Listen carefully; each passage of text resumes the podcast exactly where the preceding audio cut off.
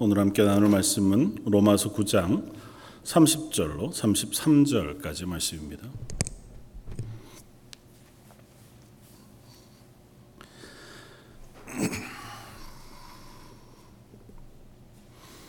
로마서 9장 30절로 33절까지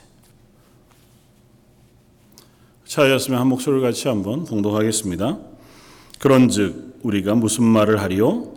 의를 따르지 아니한 이방인들이 의를 얻었으니 곧 믿음에서 난 의요 의의 법을 따라간 이스라엘은 율법에 이르지 못하였으니 어찌 그러하냐? 이는 그들이 믿음을 의지하지 않고 행위를 의지함이라.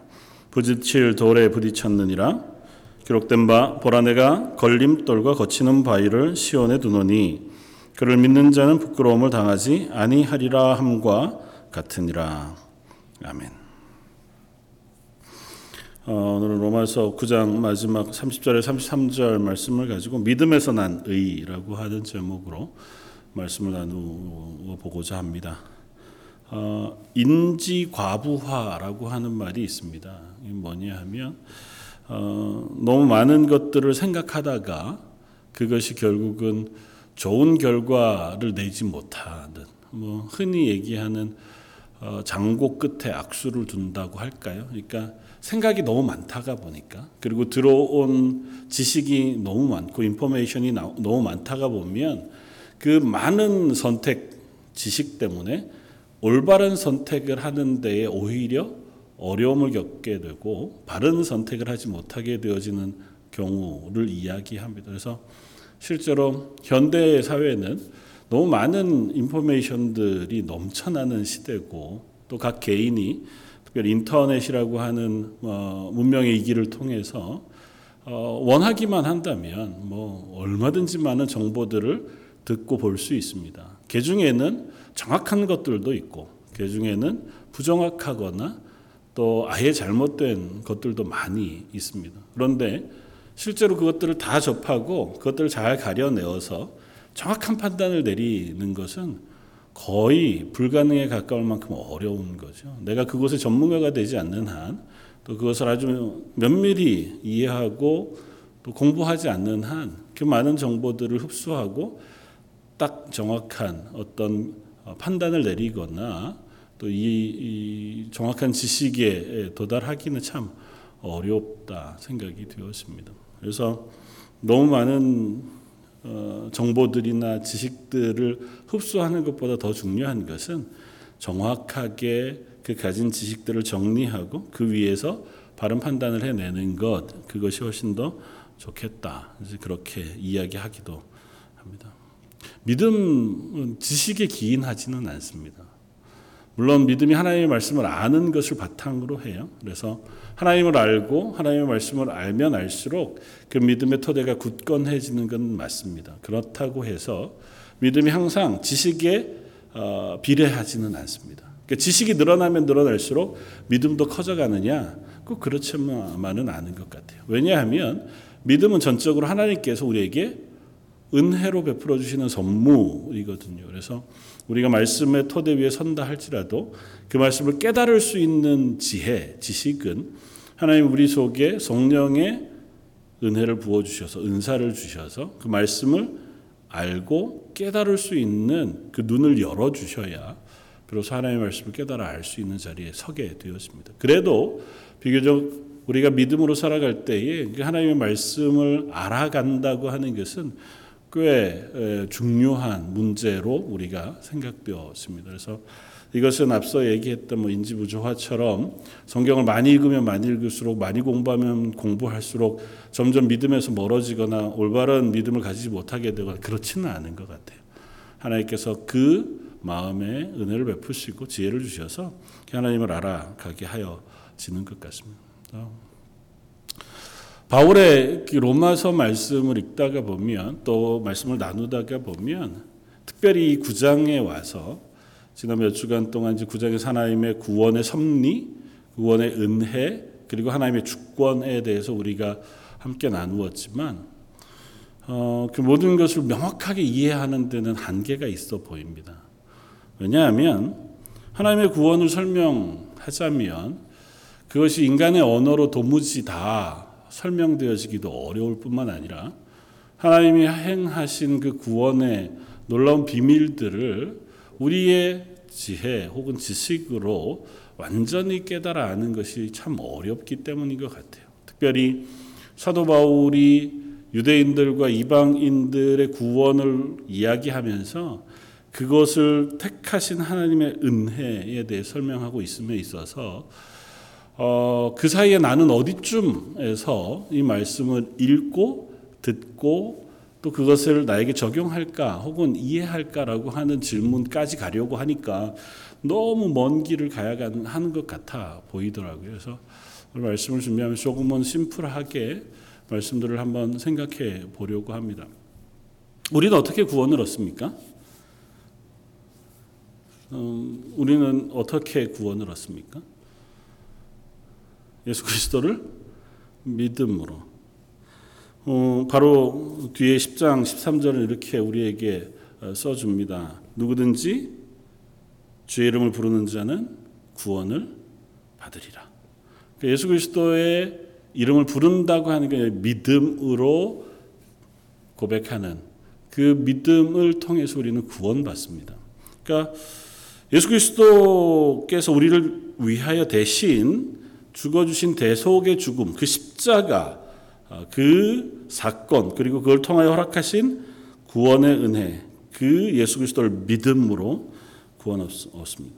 그리고 이 분명한 구원의 원리를 설명하는 바울에게 있어서 어, 계속해서 9장 1절부터 시작해 어, 두었던 고민과 연민이 있습니다. 그건 유대인들을 향한 하나님께서 이스라엘 사람들을 하나님의 백성으로 부르셨어요. 오래 전에 하나님께서 그들을 부르셔서 하나님의 백성 삼으시고 그를 택하셔서 모세를 통하여 율법 하나님의 말씀을 그들에게 주셨습니다. 그러고 그들이 하나님의 백성으로 그 율법을 통하여 하나님을 알고 하나님의 백성으로 은혜와 복을 누리면서 구원받은 하나님의 제사장 나라가 되기를 기대하셨습니다. 그런데 정작 지금 이 로마서를 쓰고 있는 이 시점에 와서는 사도 바울의 입장에서 보면 유대인들은 오히려 예수님을 거절했습니다. 물론 전혀 유대인들 중에 구원받은 사람이 없는 것은 아니에요. 사도 바울을 포함해서 어, 많은 사람들이 예수 그리스도를 주로 고백하고 교회가 되어지고 믿음을 어, 가지고 하나님의 구원받은 백성이 되었지만 그들은 유대인 전체에 비하면 일부에 불과합니다. 그리고 그 유대인들은 적극적으로 예수 그리스도를 죽이기도 했고 예수 그리스도를 믿는 교회를 핍박하기도 해요. 지금도 여전히 반대하고 적극적으로 구원을 거절하고 있는 사람들이란 말이에요. 반면에 이방인들은 하나님을 전혀 알지 못했습니다. 그들은 하나님 없이 살던 사람이었고, 어, 우리의 그냥 일반적인 시선으로 보자면 그들은 의롭지도 하나님 앞에 구원받을 자격도 없는 사람들 같아 보였습니다. 그런데 사도 바울을 이방인의 사도로 부르셔서 그들에게 보내셨고 사도 바울이 그들에게 가서 예수 그리스도의 십자가의 죽으심과 그를 통한 대속 그리고 우리를 구원하신 구원의 부름 그리고 부활하신 예수 그리스도께서 우리의 산소망이 되셨다고 하는 그 복음을 전하자 이방인들은 그걸 받아들입니다. 믿습니다.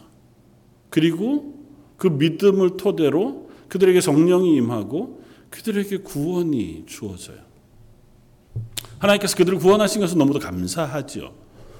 그런데 늘 한쪽에 연민과 안타까움은 하나님께서 이방인들을 이렇게 구원하셨는데 왜 유대인들은 하나님을 거절하느냐는 겁니다. 구원을 거절하느냐는 겁니다.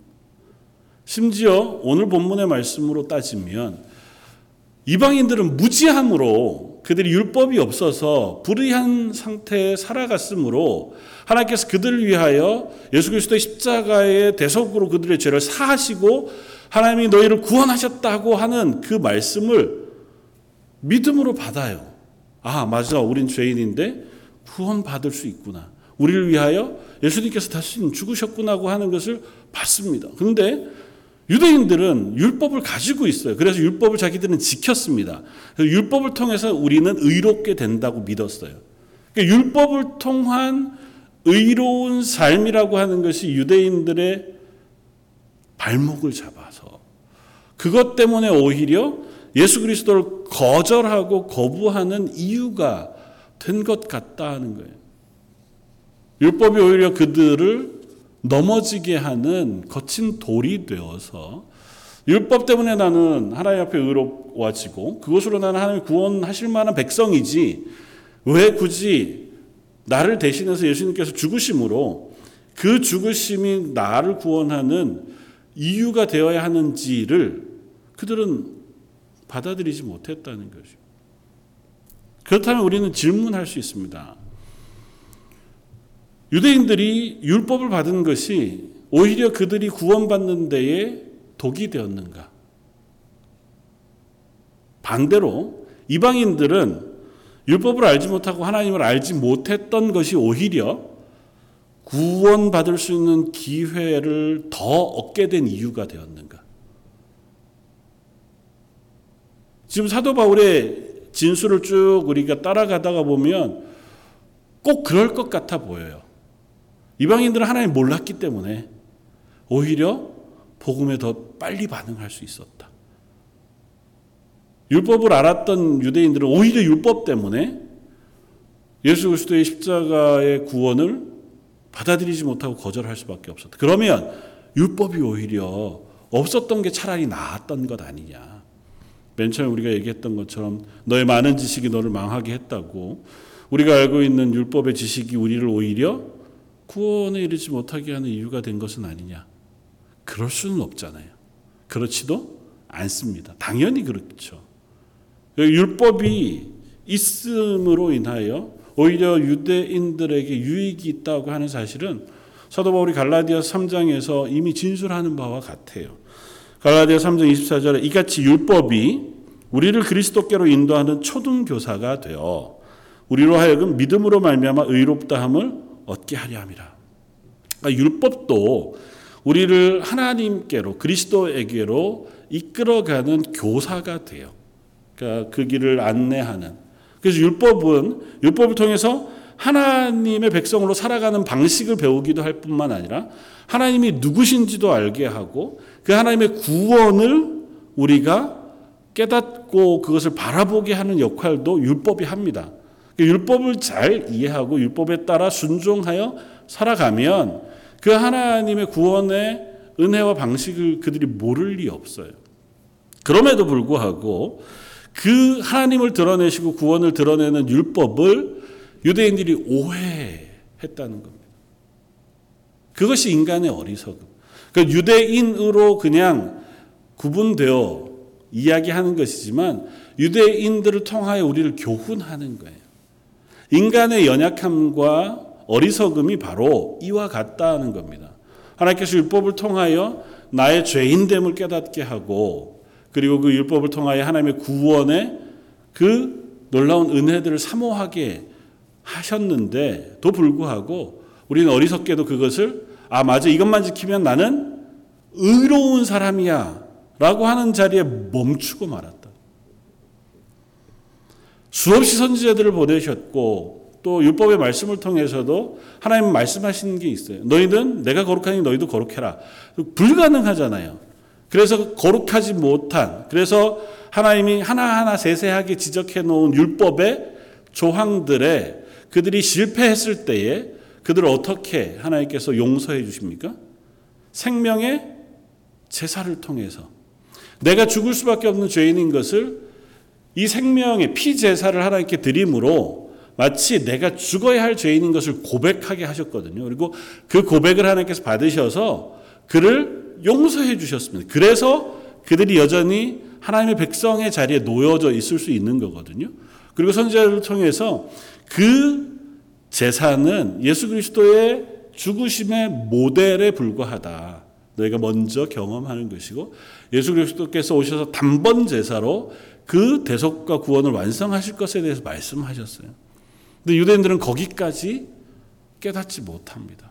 어디에 멈추고 마냐 하면 너희가 이것을 지키면 하나님의 백성이 되고 하나님이 너에게 복을 주실 것이다 하고 하는데 멈춰요. 그래서 내가 이걸 지켰으니 하나님 나를 복 주셔야 합니다. 좀 다르게 표현하면 나는 이걸 지킴으로 의로운 사람입니다라고 하는 자기 만족과 자기 기만에 빠져 있는 거죠. 그 스스로를 속이는 겁니다. 그렇잖아요. 그들이 율법의 모든 조항을 다 지키느냐? 그렇지 않아요. 그런 장로의 유전들을 통해서 율법을 해석해 놓은 삶에 필요한 것들을 그들이 어, 정해 놓고 자기가 지킬 수 있는 것들을 다 지켰습니다. 그 중에 두드러지는 것들. 그러나 정작 율법이 이야기하고 있는 원리와 하나님을 향한 온전한 마음은 사라지고 그 조항의 몇몇 부분들만 그들이 지킴으로 아 난 이걸 지켰으니 의로운 사람이야라고 하는 착각 속에 빠져 있었다는 거죠. 오늘 이 말씀을 가지고 한 두 가지만 구체적으로 살펴보려고 합니다. 첫 번째는 구원은 하나님의 택하심과 부르심에 의하여 주어진다는 것입니다. 이건 너무 당연하죠. 분명한 진술입니다. 근데 굳이 이 장면에서 다시 한번 이것을 확인하는 이유는 유대인이나 이방인이나 동일하게 하나님께서 그들을 택하심으로 그들이 구원받은 것이지 이방인이기 때문에 더 쉽게 구원을 받거나 유대인이기 때문에 더 쉽게 하나님을 믿고 구원에 이르거나 하시는 않는다는 것입니다. 유대인도 죄인이고 이방인들도 죄인이에요. 그런 죄인 가운데 죽음 가운데 있었던 이미 죽어 있던 자들 가운데 그 중에 일부를 택하셔서 하나님께서 다시 그들을 살려주신 것 그것이 유대인 중에 남은 자들이 또 이방인 중에 하나님 없이 죄 가운데 살아가던 이방인 중에도 하나님께서 택하셔서 그들을 불러내셔서 예수 그리스도의 십자가의 복음을 듣게 하시고 그걸 믿음에 이르게 하셔서 그들을 하나님의 백성 삼아 주셔서 구원해 주신 것이지 그들의 조건은 그 하나님의 부르심에 어떠한 영향도 미칠 수 없다는 거예요. 사도 바울의 진술은 그것입니다. 사도 바울이 이야기하고 싶어 하는 건 그거예요. 사도 바울이 이야기하고 싶어 하는 것은 유대인이라고 해서 그 유대인됨, 율법을 알고 있느냐, 가지고 있었느냐가 결코 구원받는 조건에 더, 물론 계속해서 가져온 그것이 유익이라고 말하죠. 그러나 그것이 구원의 조건이 되지는 않는다는 것입니다. 이방인도 마찬가지예요. 내가 어리석었기 때문에 하나님 몰랐기 때문에 훨씬 더 쉽게 예수 그리스도를 믿을 수 있게 되었다. 그게 아니고 누구라도 하나님 부르시지 않았다면 하나님 누구라도 택하시지 않았다면 유대인도 헬라인도 이방인도 구원받을 수 없었다. 그러므로 구원은 오로지 하나님의 택하신가 부르심에 의한 것이다. 에베소서 4장 17절 이하에 이방인들에 대하 이렇게 말합니다. 그러므로 내가 이것을 말하며 주 안에서 증언하노니 이제부터 너희는 이방인이 그 마음에 허망한 것으로 행한 같이 행하지 말라. 그들의 총명이 어두워지고 그들 가운데 있는 무지함과 그들의 마음이 굳어짐으로 말미암아 하나님의 생명에서 떠나 있도다. 그러니까 이방인도 어떻게 해요? 하나님의 생명에서 떠나 있는 사람들이라고 선언해요. 그들 구원받을 자격이 없어요. 그 구원에 가까이 있지도 않았습니다. 아예 구원에서 멀리 떠나 하나님의 생명과는 전혀 상관없는 사람들이었다고 선언해요. 이스라엘 사람들은 어떠합니까? 우리가 읽었던 9장 앞쪽 5절, 4절, 5절은 이렇게 했습니다. 그들은 이스라엘 사람이라 그들에게는 양자됨과 영광과 언약들과 율법을 세우신 것과 예배와 약속들이 있고 조상들도 그들의 것이요 육신으로 하면 그리스도가 그들에게 나셨으니 그는 만물 위에 계셔서 세세의 찬양을 받으실 하나님이시라. 아멘. 유대인들은 그런 아름다움 그리고 하나님이 택하신 유익함을 가지고 있던 사람들이에요. 그럼에도 불구하고 오늘 우리가 읽었던 본문 바로 앞쪽에 또 이사야가 이스라엘에 관하여 외치되 27절 이스라엘 자손의 수가 비록 바다의 모래 같을지라도 남은 자만 구원을 받으리니 하나님께서 그들에게 유익을 주셨음에도 불구하고 그들 가운데 남은 자들 하나님이 택하신 자들 29절에 이사야가 미리 말한 바 만일 만군의 주께서 우리에게 씨를 남겨두지 아니하셨더라면 우리는 소돔과 같고 고모라와 같았을 것이다. 다 멸망할 가운데 하나님께서 몇을 남겨두셨어요. 그래서 그들이 구원을 얻는 거예요. 이방인도 죽음 가운데 유대인들도 소돔과 고모라와 같은 상태로 있던 가운데 하나님이 유대인들 가운데 남은 자들을 이방인 가운데 택한 자들을 택하여 하나님의 백성으로 삼아 주셨다는 것. 그럼 하나님은 누구를 구원하시는가? 누구를 부르시는가? 인지 물어봐야 하잖아요. 고린도전서 1장 26절 이하에 이렇게 고린도 교회에 편지합니다. 형제들아 너희를 부르심을 보라. 육체를 따라 지혜로운 자가 많지 아니하며 능한 자가 많지 아니하며 문벌 좋은 자가 많지 아니하도다. 일단 너희의 부르심은 육체를 따라 있는 그 모든 것과는 상관이 없어요. 지혜로워서 부른 것도 아니고 또 능한 자가 많아서 능해 뭐 지혜가 있거나 재주가 있거나 돈이 많거나 그래서 부른 것도 아니에요. 그렇다고 문벌이 좋아서 너희를 부른 것도 아니라고 먼저 선언해요. 그러나 하나님께서 세상에 미련한 것들을 택하사 지혜 있는 자들을 부끄럽게 하시려고 세상에 약한 것들을 택하사 강한 것들을 부끄럽게 하려 하시며 하나님께서 세상에 천한 것들과 멸시받는 것들과 없는 것들을 택하사 있는 것들을 있는 것들을 폐하려 하시나니 이는 아무 육체도 하나님 앞에서 자랑하지 못하게 하려 하십니다.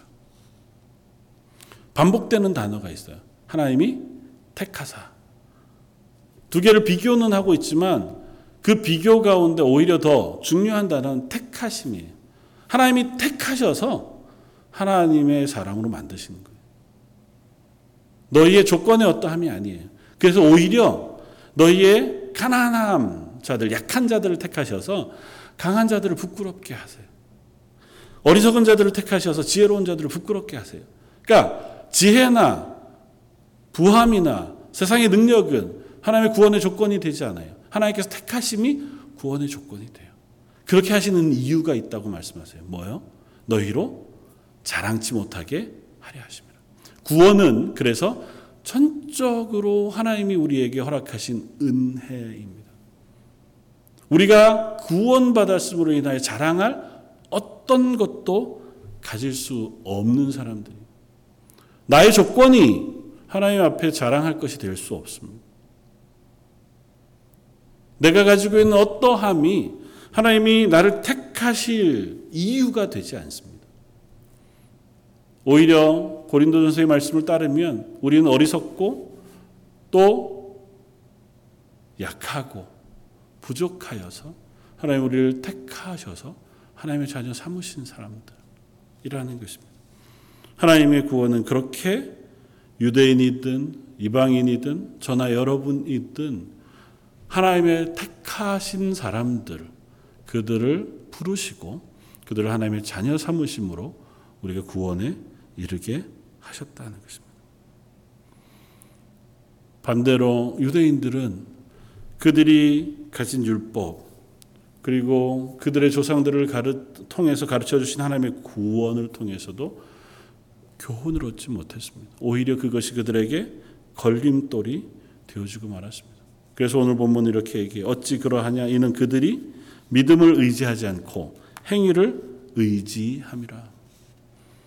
부딪힐 돌에 부딪혔느니라. 기록된 바 보라 내가 걸림돌과 거치는 바위를 시원해 두노니 그를 믿는 자는 부끄러움을 당하지 아니하리라 함과 같으니라. 이사야서의 말씀이에요.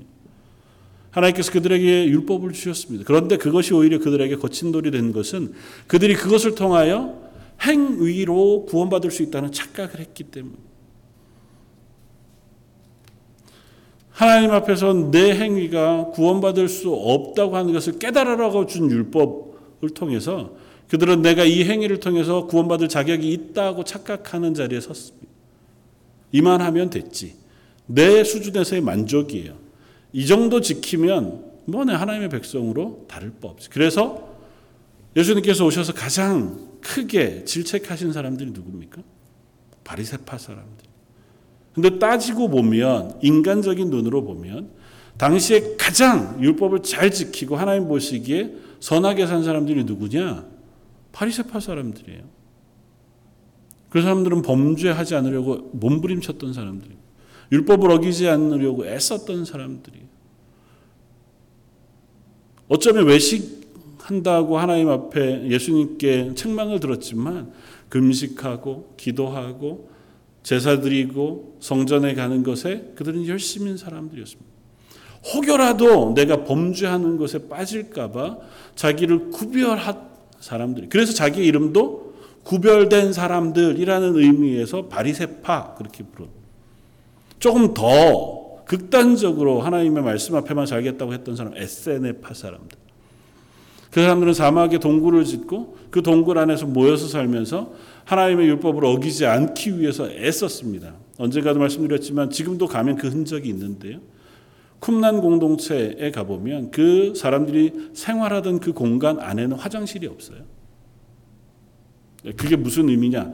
그렇게라도 하고 싶은 거예요. 그 안에 들어온 사람들은 거룩함을 유지하고 싶은데 인간이니까 할 수 있는 방법이 뭐냐? 몸을 씻고 하나님 말씀을 묵상하는 것, 그리고 말씀을 쓰고 필사하는 것.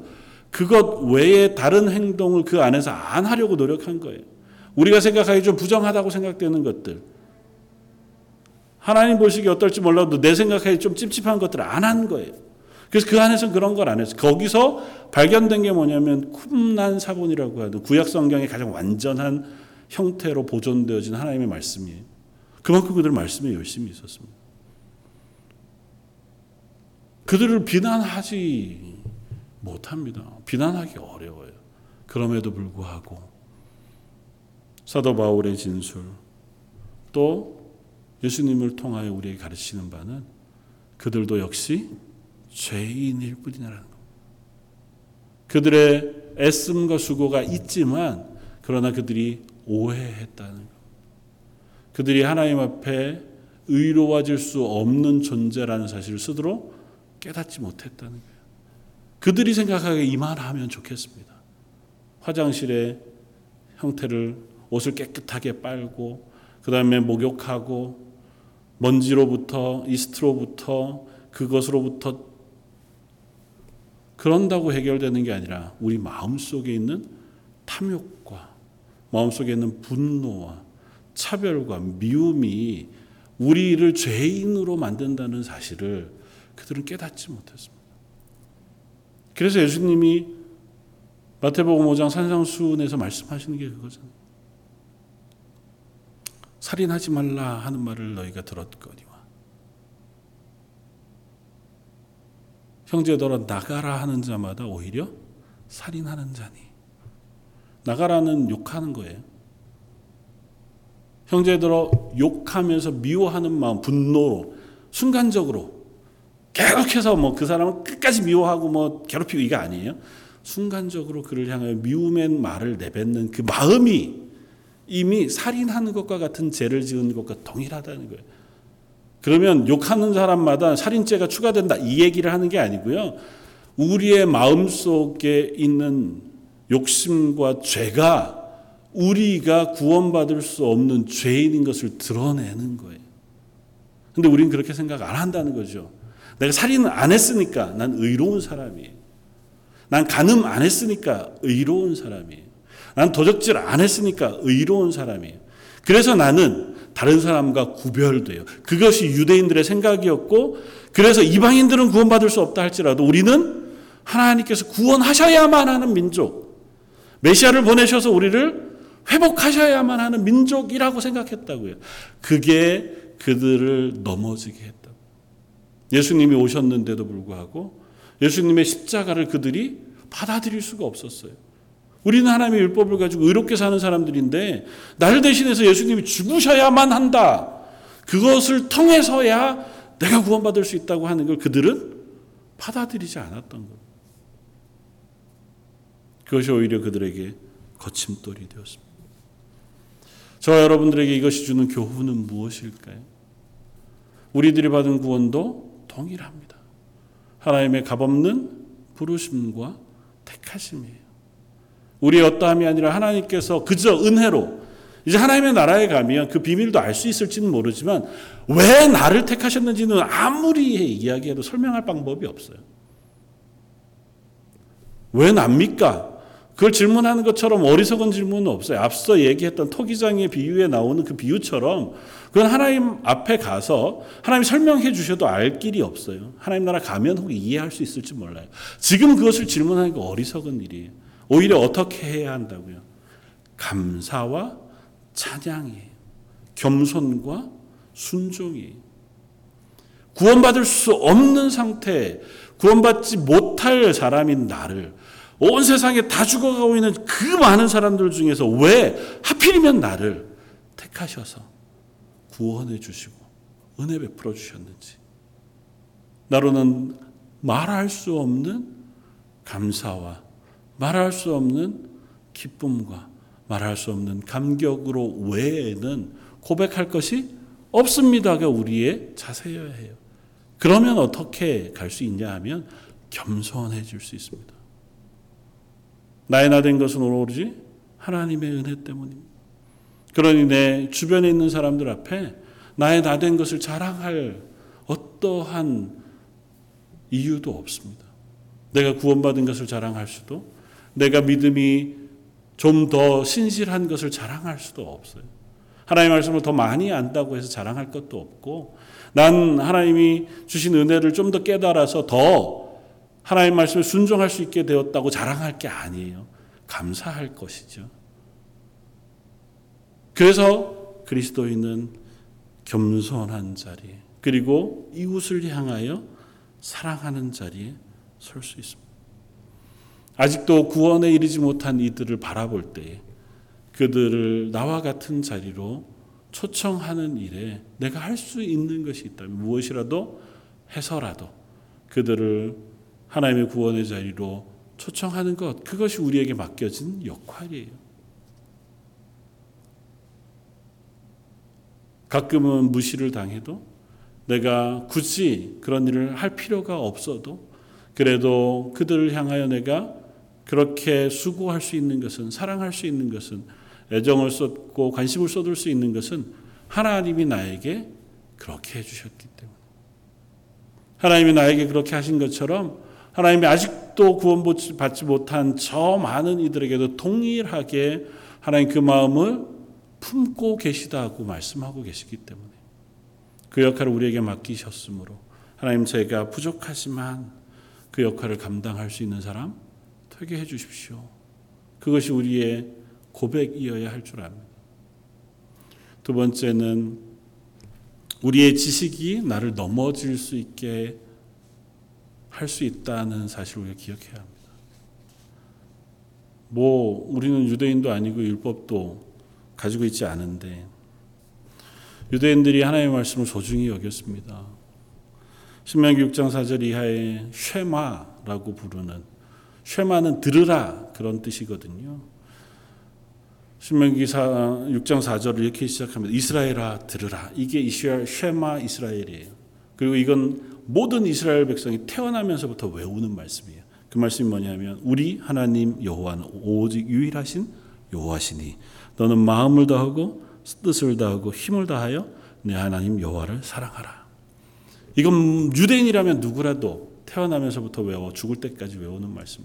그 뒤를 이어 나오는 말씀이 그 말씀을 내 이마에 메고 문설주에 두고 그 말씀을 너희가 들어갈 때든지 길을 갈 때든지 집에 앉았을 때든지 누워 있을 때든지 일어날 때든지 부지런히 가르치고 또 말씀을 강론해라 이렇게 말씀하죠.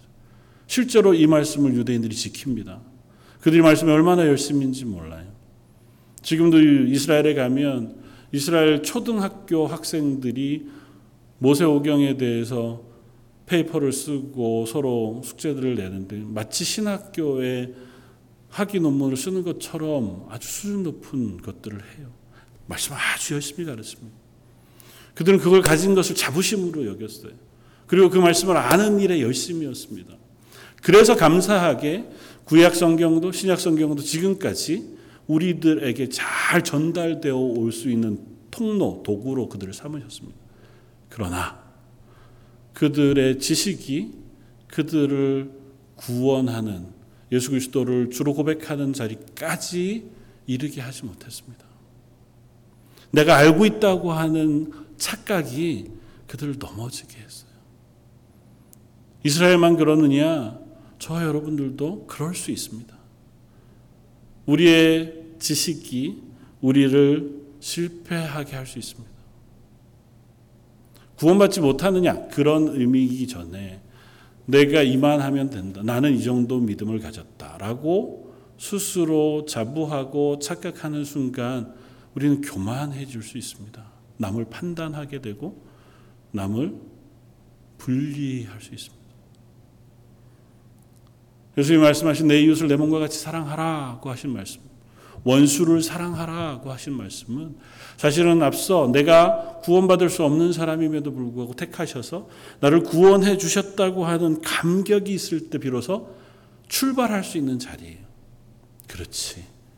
내가 구원받을 수 없는데 말할 수 없는 은혜로 나를 택하여 주셔서 하나님이 하나님의 자녀 삼아 주셨구나. 예수님 비유로 말씀하신 바 빚을 탕감받은 두 사람의 이야기 우리가 잘 알잖아요. 도저히 평생 동안 갚아도 갚을 수 없는 양의 빚을 가졌던 그 사람이 왕에게 은혜를 입어서 그 모든 빚을 하루아침에 탕감을 받았습니다. 그리고는 나가요. 그런데 나가서 어떻게 합니까? 자기에게 백데나리온 빚진 자기 친구를 만나서 빚을 갚을 때까지 내가 감옥에서 나올 수 없을 것이다. 포악하게 행동합니다. 야, 어떻게 그런 사람이 있을 수 있을까? 우린 그렇게 생각합니다. 그게 내가 아니라고 장담할 수 없습니다. 하나님이 나를 용서하신 것은 죽음의 죄를 예수 그리스도의 보혈의 피로 탕감해 주셨어요. 예수님이 십자가를 지심으로 내가 죽어야 갚을 수 있는 그 죄의 무게를 덜어 주셨습니다. 그렇게 우리가 하나님의 자녀가 되었어요. 그럼에도 불구하고 우리는 여전히 마음에 분노와 미움과 판단을 가지고 살아갑니다. 우리는 여전히 그런 연약함이 있는 사람들이. 그래서 원수를 사랑하라고 하는 말씀을 들으면 아, 그걸 어떻게 하라고 우리한테 그런 것들을 요구하십니까? 그렇게 얘기해요. 그 사람이 나를 죽이는데 그냥 잘 죽으란 얘기도 아니잖아요. 원수까지 가지 않더라도 내 이웃을 내 몸과 같이 사랑하라고 하는 것 정도쯤은 우리가 기꺼이 그리스도인이라면 할 수 있는 거잖아요. 그런데도 불구하고 우리는 어렵습니다. 잘 안 돼요. 아니 원수 이웃은 고사하고 같은 성도들끼리도 내가 정말 마음을 다해서 겸손히 사랑해 주는 것이 쉽지 않습니다. 마음은 원이지만 그렇게 마음 같지만 되지 않아요. 어떤 때는 그런 생각이 듭니다. 아, 무슨 손뼉도 마주쳐야 소리가 나지. 나 혼자 노력한다고 되는 건 아니잖아요. 그렇죠.